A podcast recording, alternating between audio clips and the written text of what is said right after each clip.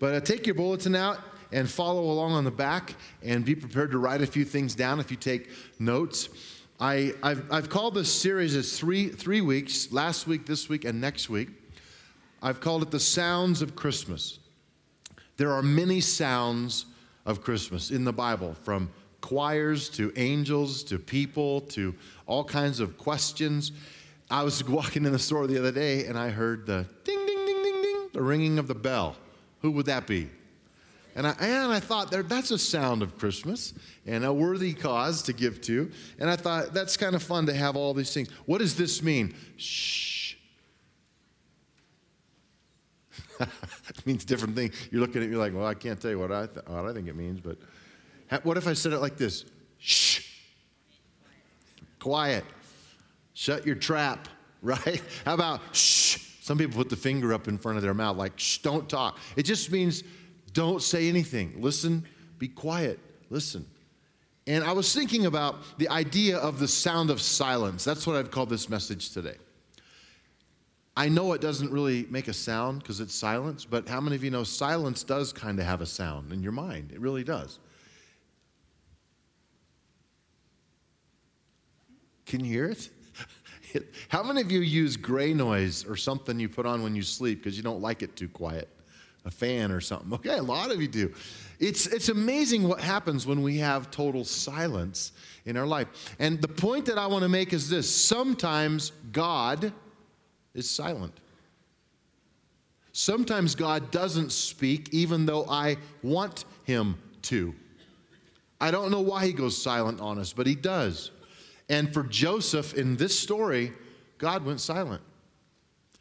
And then he finally came through and gave Joseph an answer, but he could have done it sooner. I, I, I'm, I'm, there's tension about this message, so I want you to grapple with it like I am. I really want you to put your brain in, in motion and really look at this text in Matthew 1, and I want you to attack it. And, and let's, let's dive into it and let's really see what it says because it's pretty challenging what happens in this story. Where is God in the middle of the crisis Joseph is going to have? Number one, how do we make decisions? How do we make decisions in our life? I'm going to walk through the process that Joseph had in making decisions, and I want you to compare it to how you make decisions. How do we make decisions? Matthew 1, verse 18. This is how Jesus the Messiah was born. His mother, Mary, was engaged to be married to Joseph. But before the marriage took place, while she was still a virgin, very important, she became pregnant through the power of the Holy Spirit. Now, that's really big news. Joseph, her fiance, now notice what it says about him. He was a good man. He did not want to disgrace her publicly. So he what? Decided Joseph made a decision. He decided to break the engagement quietly. We're about to have a catastrophe on our hands. This is, this is, a, this is a crazy, scary moment. Look at his process of thought. It says he was a good man. The word good right there means righteous, integral. He was a man you could trust. We often say, that's just a good man. That's a good woman. And we mean that the character qualities shine. There's something of substance there. Joseph was a good man. It says he did not want to disgrace her publicly. Well, there's a switch from our culture. Man, you go through a breakup these days, people are Facebooking and tweeting and all kinds of horrible things about each other. It's just, it's terrible. Joseph had so much integrity that he said, Look, even though she got pregnant and the baby's not mine, I'm not going to trash her name. See, that's character. That's, that's not getting the last say. That's walking away from a situation. And normally we don't do that very well. But then it says he decided. Now here's the tension. He's deciding to do what? To break up with her. How does he know she's pregnant? Let's relive the story. There's only one way so far in the story. God has not spoken to Joseph yet. Who told him? Mary had to have. So, how many of you think she's dreading this moment? I mean, she's coming to Joseph. Hi, how you doing? Fine, honey. How are you? Well, I have some big news I need to tell you. Joseph's like, Well, okay. What is it? Well, can we sit down? Sure. Are you okay, Mary? Well, yeah, but this angel appeared to me and told me that I was going to have a baby and that I'm now pregnant and it's it's not the good news is Joseph it's not your baby. Joseph is going, "What?" And she says, "It's it's God's baby. The son of God is is growing in my womb right now." And Joseph, I mean, I just can't imagine. The Bible says I mean, he didn't respond like this is a happy little story. He said, can't do it. That's part of the Christmas story, too. We don't often talk about that in church. He said, I can't do it. Goodbye. He, he was going to break it off with her. I mean, think if God, here's, here's the part that messes with me. If God's going to come to Joseph later anyway in a dream and an angel's going to speak to him, which is going to happen in just a second, we're going to read it. Why couldn't have God just moved it up a few weeks? Are you with me on this? Why is God so late? Why is God so silent? I don't, I don't get this. It doesn't make sense when you first look at this story. Because if God could have said to Joseph, Look, this beautiful bride of yours is so sweet, and I need to tell you, she's going to bear the child, my child, the Son of God. He's going to be called Jesus. Don't be afraid when she tells you this then the conversation would have been so different. They sit down for some coffee. Mary's all nervous and she starts in and she says, Joseph, I'm really sorry to tell you this. It's really weird, but the Holy Spirit is conceived a child in me. And Joseph could go, Shh. I know, sweetie. That's why I'm going to order you another latte. I'm pretty excited about this, honey. We're going to be fine. God told me. It's all going to work out. And they have a nice big hug. Everything's happy. He gets her the Lexus. No, I'm kidding. No, but that's the story we sometimes think of, and it was so much more messy than that. Joseph, probably in tears, is walking away from Mary. Who knows what Mary is feeling? She's, she's done nothing wrong. And he's deciding, I can't do this anymore. I think she saw that in his eyes. He decides to break the engagement quietly. Number two in your outline how does God show up in your life? How does God show up in your life? There are many factors here, but I just want to have you read with me verse 20 and following. As he considered this, a very important component in this story, he's a thinker. The angel of the Lord appeared to him in a dream. Joseph, son of David, the angel said, Do not be afraid to take Mary as your wife. Joseph's probably thinking, You know, you could have told me this sooner. For the child within her was conceived by the Holy Spirit. She will have a son, and you are to name him Jesus. He will save his people from their sins. Oh, well, let some light in on the. Joseph had this dream, an angel spoke to him. Now, God can do anything. Mary has said, Use my life. May it be to me as you have said. Now, Joseph gets this message. How does God speak? I have four little things in your outline I want you to write down or look at. Number one, he speaks to us as we think about it. Joseph considered this. He did not blow up and make a hasty decision and kick the can going out the door when Mary told him. He, now, think about that. He took some time. Have you ever heard the phrase, I need to sleep on that? What does that mean?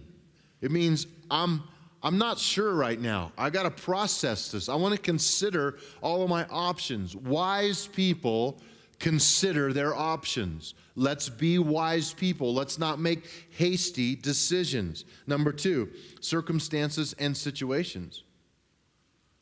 Sometimes God uses circumstances in your life to narrow your options down to one or two things. Ever been there? It's not pleasant. I've been there. I mean, when you're diagnosed with something, you don't have a whole lot of options. When a family member decides to do something, when someone else is not faithful, when this happens, when the money runs out, when the, whatever it is, sometimes you are down to a situation and a circumstance where there's one option and you wouldn't have chosen it, but you have no choice, and now there you go.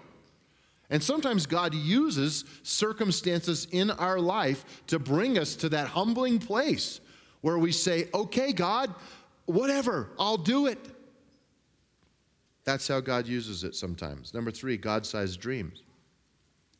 I think that all of us are, have the capacity to have dreams that are birthed by God. And right now, I don't mean physical dreams at night while you're sleeping, I mean a vision of clarity that you say, God's calling me to this. God's calling me to do this. I'm going to go, I'm going to take a missions trip. I'm going to go here. I'm going to take my kids here. I'm going to, I have a, a vision for a ministry. That's how all these ministries at Timberline started. Someone said, I have this idea, and I think it's God. And we said, How can we get behind that? So, God sized dreams, sometimes God talks to us through those visions and dreams. But the fourth thing, and I think probably the most significant to me, is significant others. There are many people that speak into my life who help me find my way. And I am very thankful for this. It's a huge part of how God speaks to me. I have my quiet time with God and read the Bible, and God speaks to me in those moments often. But I, I have to tell you, one of the standards for me is talking with my wife, Bonnie. We discuss every big decision. And then my kids, you know, when your kids get older, they become your friend, and, and there's these great, deeper conversations and stuff. It's really been fun for us. And, and then I think of other significant people. Our teaching team would be a great example because we study together, we go through text together, and in that process, life starts to get put on the table. What do you think about that? What, why do you feel that way? What happened to you then? How were you raised? What did you get that? And, and, boy, all of a sudden I'm making decisions. Our whole pastoral team sitting around the table. I learn from them. I grow from them. There's wisdom in that room. So, anyway, from many of you, I think that's really important. God speaks to us in different ways. Number three, how will God use you in the big picture? Now, this is where it gets, you know, we kind of get the cap on it here. How will God use you in the big picture? Verse 22. All of this occurred to fulfill the Lord's message through his prophet. Don't just run by that. All of this occurred. See, God had a plan way back here. What you're going through right now, and God is silent, he's, he, he could have had a thousand year plan for your life, and you just happened to be in the middle of it. He did for Joseph, he did for Mary. He's not surprised by this. They are. This is out of Isaiah chapter 7, verse 14. It says this Look, the virgin will conceive a child. She will give birth to a son. They will call him Emmanuel. The choir sang about it today, which means God with us. I love that. See, what if God has something in mind in utilizing your life that you know nothing about right now? Just think about that for a minute. Because if you've prayed the prayer, God, use my life however you see fit. How many of you prayed that prayer? Okay, some of you are like, um, um, depends on what you're going to say next. no, I believe in total surrender to God. I really do. And I think that's a good idea and a good step.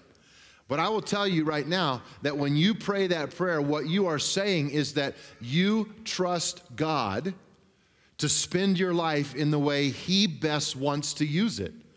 You're not saying, God, I will add you to my life so my dreams will come true. But that's, that's how watered down the word Christian has become in our culture. We think adding God to our little grocery cart on the list sort of entitles us to all these wonderful things. So if you add God, you get this and this and this and this and, this, and oh, isn't this nice? Well, that's not what this book says. Joseph had no idea that his fiance was going to have this pregnancy. And he's been faithful. The Bible says he's a good man. But somewhere back there, he surrendered his life to God. Some of you are facing things right now you didn't plan. You can't foresee it coming. And God is silent for a reason, and I don't know why, and neither do you. That's what trust is, and that's what faith is. And it's a challenge. And it's part of this story so we can see it. Because here's why number four, it does not always work out like you thought it would. How many of you have learned that? Harsh reality here. Don't even like this part of the sermon. It doesn't always work out the way you thought it would. Look at this in verse 24. When Joseph woke up, he did as the angel of the Lord, notice, commanded, and took Mary as his wife. Big question. Okay, think about this. Don't be offended that I'm asking this question. Did he want to?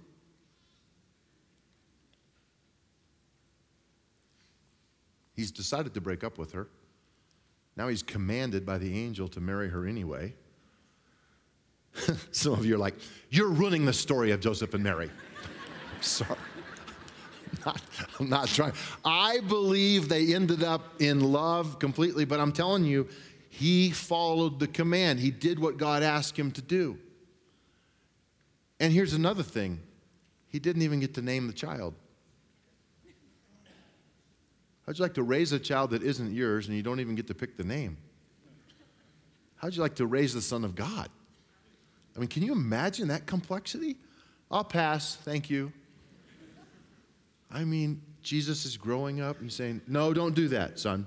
Well, okay, you can do whatever you want. Sorry. I forgot, you're God. Did he really want to do this? I think he took it on knowing it would be a challenge. That's the, that's the fifth point. Will I live with discipline and obedience? Will I live with discipline and obedience in my life? This part of the story is very amazing. And in our culture, it's massive.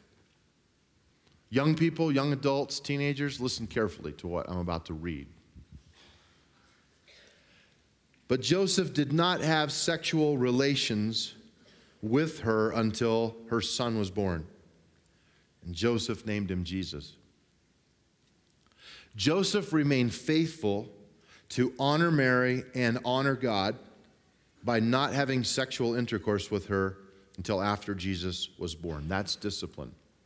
That's willpower. That's integrity. Young people, I know in our culture today, sex is just a little buzzword that's thrown around like it's meaningless. And the expectations that are put on you and the pressures that are put on you, I'm so sorry. Shouldn't be that way. Draw a line in the sand for your life. Walk the walk that God wants you to walk, and it will spare you many emotional scars in your future. Joseph had no regrets. See, he didn't use the excuses like many use today. He could have said, well, she's pregnant anyway. What's it matter now? But he didn't. He could have said, Well, we're together for life, so that makes it okay. But he didn't. He could have said, No one's really going to know this is our business, it's no one else's business. Well, your life is God's business if you've said you want to follow God. It really matters. And you know, one of the things they had that they could have used as an excuse was, well, people are gossiping about us anyway which was true. They knew Mary was pregnant. She wasn't yet married. She's a little, you know, out there. So the, the rumor mill, Joseph Mary. Matter of fact, a couple times in Scripture, uh, could, I, could I say legalists, um, teachers of the law, actually called Jesus the bastard child because that stigma stuck with them because of this story. And this was rumored around them their whole lives. So they could have said, well, it doesn't matter anyway, they're talking about us. But he didn't. Why? Because he was a man of integrity. And they honored God. Here's the thing with your sexual thoughts, your life, your body. Will you honor God with all of that? He created you for more than pleasure. And God created you for purpose that is beyond pleasure. Give him your whole life, everything you are, remaining pure. Joseph was instructed to give him the name Jesus, so he did. Joseph doesn't seem upset about it. He seems calm and stable and ready to go. I want to tell you something. When I was teaching my kids how to ride a bicycle, it was very rewarding and very frustrating to me because there came a point running down that hill. I can still see the hill where I, where I was running them down this hill where they're going faster than what I can run. Boy, that's scary. The training wheels are off and they have to learn to balance on their own. And all of them, in some small fashion, had, had a wreck somewhere along the way. And I could just be silent. I could try, but I couldn't be there because they had to learn by going through that experience. When God is silent in your life, like He is right now for some of you, He's not, he's not wasting your life. He's letting you learn, He's letting you grow. Even in the tension of relationships and issues, when you're crying out to God, sometimes there are no other ways that you can grow. Joseph and Mary were better because of that tough discussion they had about her pregnancy. I believe it made him believe her later when she said things that God put in her heart.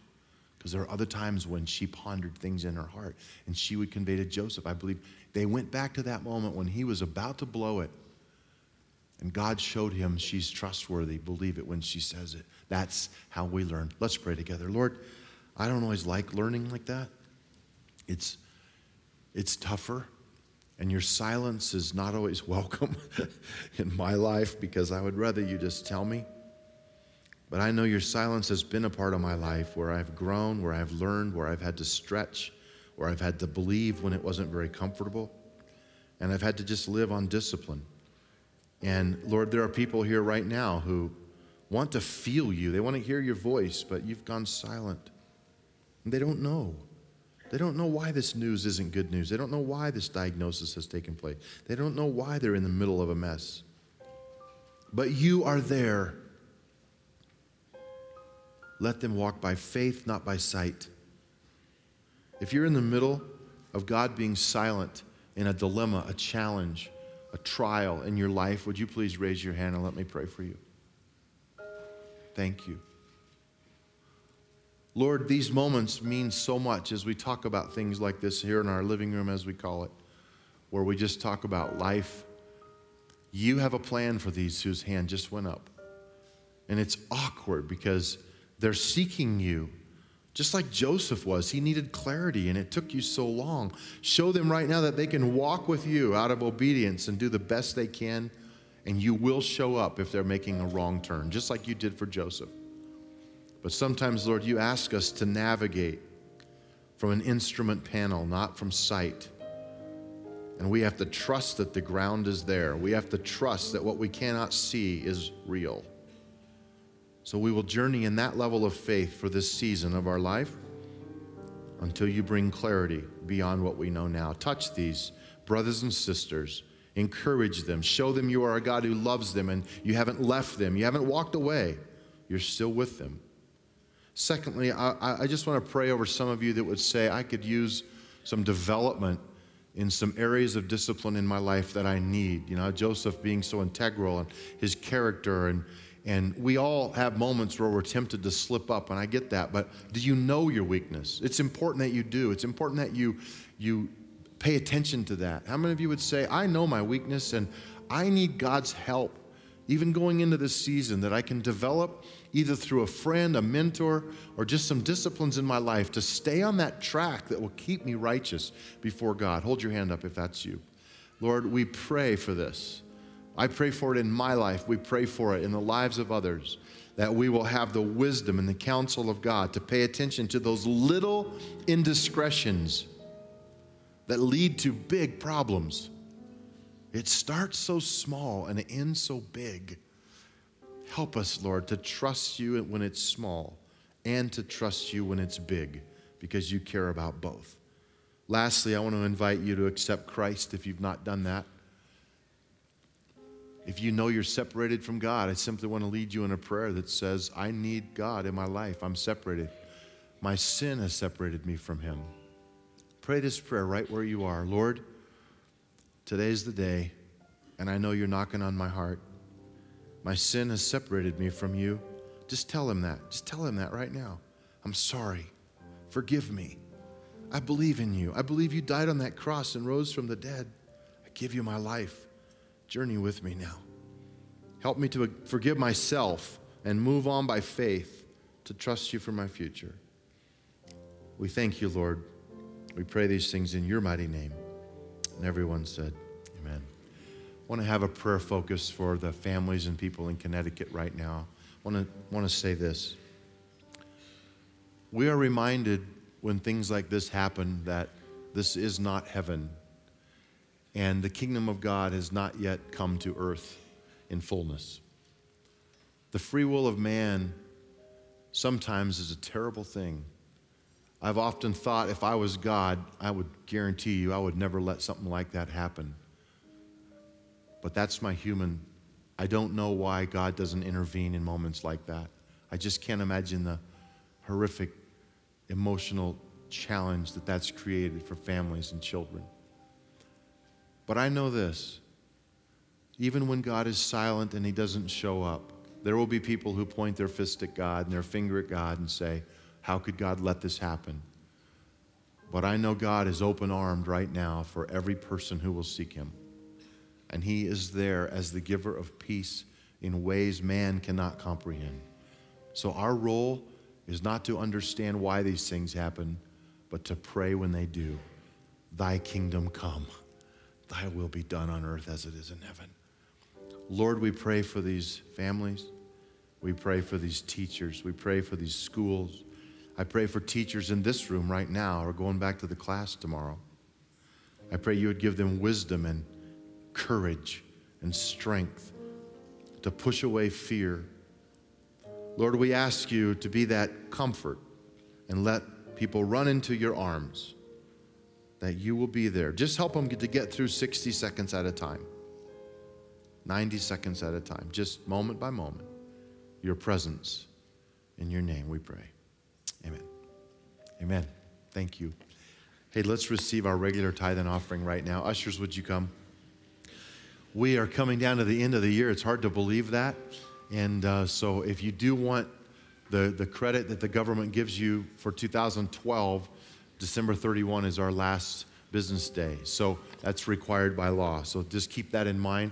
But most of all, thank you for just giving generously with joy from your heart. If you're a guest, we don't ask you to give. Just be our guest today. Drop your connection card in as it goes by. And those of you that are out of work right now, we have no expectation that you'll give.